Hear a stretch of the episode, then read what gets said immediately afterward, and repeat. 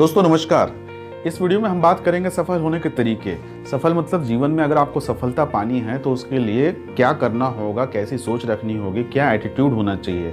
तो बहुत सिंपल सी बात है लाइफ में अपने आसपास में आप देखेंगे तो दो तरह के लोग होते हैं। एक वो इंसान होता है जो हमेशा उम्मीद पर जो है वो भरोसा करता है या टिका रहता है, या फिर वो कहीं ना कहीं दूसरों पर निर्भर होता है।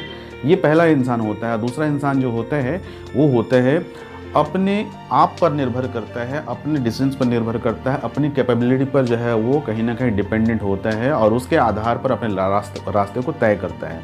तो जो पहला वाला इंसान होता है, वो हमेशा शिकायत करेगा एजुकेशन सिस्टम को लेकर सोसाइटी को लेकर के गवर्नमेंट सिस्टम को लेकर के, जो समाज में चीज़ें चल रही हैं, उसको लेकर के। यानी कि हर जगह वो अपने असफलता के लिए किसी न किसी दूसरे को दोष देता है। ये सबकी बात नहीं हो रही है लेकिन बहुत सारे लोगों की, के साथ में ऐसी चीज़ें हैं।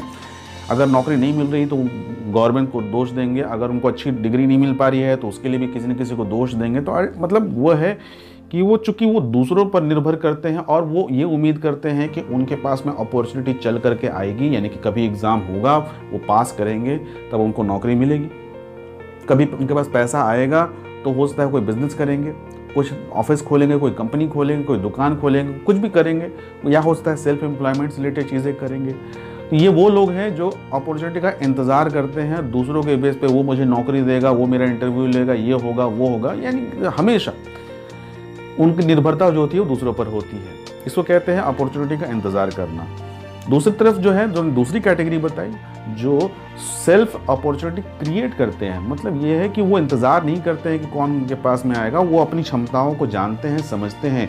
अगर आप भी अपनी क्षमताओं को जानते और समझते हैं और उसकी लिमिट को आप समझते हैं तो कोशिश करिए कि अपॉर्चुनिटी को अपने पास आने से अच्छा है कि आप उसके पास चले जाइए। जब आप उसके पास जाते हैं तो क्या होता है? उसके पास मतलब उस अपॉर्चुनिटी के पास में, यानी कि आप लाइफ में सक्सेसफुल होना चाहते हैं, जिसको लेकर मैंने वीडियो बनाया भी था तो उस सक्सेस तक पहुँचने के लिए कौन कौन से रास्ते हैं? और उन रास्तों को आप खुद से ढूंढना शुरू कीजिए। अगर नहीं मिल पा रहा है तो खुद से बना लीजिए ना। क्यों? क्या ज़रूरी है कि हमें अपने लक्ष्य तक पहुँचने के लिए किसी बने बनाए रास्ते पर ही चले कि हाँ गांधी जी ने क्या कहा था, सुभाष चंद्र बोस ने क्या कहा था, जवाहरलाल नेहरू ने क्या कहा था? या फलाना ने क्या कहा था, ढिमकाने ने क्या कहा था? नहीं, आप क्या कहते हैं ये ज़्यादा इंपॉर्टेंट है, क्योंकि आप जो कह रहे हैं, वो आप अपने हिसाब से कह रहे हैं, आप अपनी क्षमताओं और अपने कैपेबिलिटी के बेस पर कह रहे हैं। तो आप अपनी क्षमताओं के आधार पर आप अपना रास्ता खुद चुनिए, अपने रास्ते को खुद बनाइए, और जहाँ आप पहुँचना चाहते हैं, वहाँ पहुँच जाइए। ये होता है अपॉर्चुनिटी क्रिएट करना। इससे फ़ायदा ये होता है कि आपको तो फ़ायदा होगा ही होगा, आपको बेनिफिट मिलेगा ही मिलेगा, लेकिन अपने साथ में आप ढेर सारे लोगों को जोड़ते चले जाएँगे, चाहे वो डायरेक्ट हो, चाहे वो इनडायरेक्ट हो। जैसे मान लीजिए, बहुत सिंपल सी बात मैं आपको समझाता हूँ। कि आज की डेट में आपने हिम्मत दिखाई और हिम्मत दिखा करके एक अपने लिए गोल फिक्स किया, उस गोल तक पहुँचने के लिए आपको कई सारे स्टेज से होकर गुजरना पड़ेगा। पहले हो सकता है आपकी पढ़ाई, उसके हिसाब से आपको कंप्लीट करनी होगी। अगर पढ़ाई कंप्लीट कर भी लिए तो उसके बाद में हो सकता है आपको एक फ़ंड बनाना पड़ेगा कंपनी बनानी पड़ेगी। फिर कंपनी का गोल अलग तय करना होगा। जब आप कंपनी बनाएँगे तो ज़ाहिर सी बात है, कुछ लोगों को एम्प्लॉय रखेंगे, हो सकता है शुरू में दो लोगों को रखेंगे, फिर धीरे धीरे पाँच लोग होंगे, फिर दस होंगे।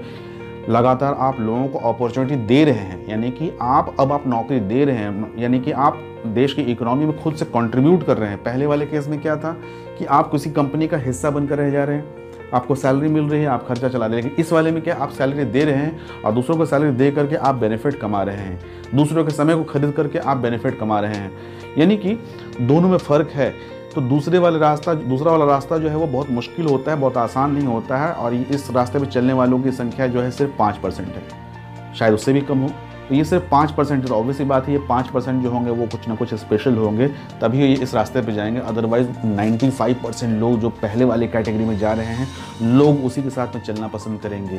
तो आप देख लीजिए, आप किस रास्ते में जाना चाहते हैं? उन पंचानवे प्रतिशत लोगों के साथ में जाना चाहते हैं, जो किसी न किसी मौके की तलाश में होते हैं, या फिर पाँच प्रतिशत लोगों के साथ में जाना चाहते हैं, जो उन पंचानवे प्रतिशत लोगों पर राज करते हैं किसी न किसी तरीके से।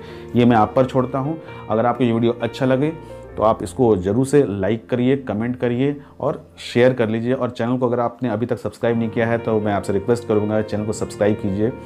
मैं नॉर्मली रिक्वेस्ट नहीं करता, लेकिन सोच रहा हूँ कि चलो, जितनी ज़्यादा से ज़्यादा लोगों को मैं पहुँचा सकूँ ये अब संदेश तो सबके लिए अच्छा है। आज के लिए इतना ही, फिर से मिलते हैं अगले वीडियो में, तब तक के लिए नमस्कार।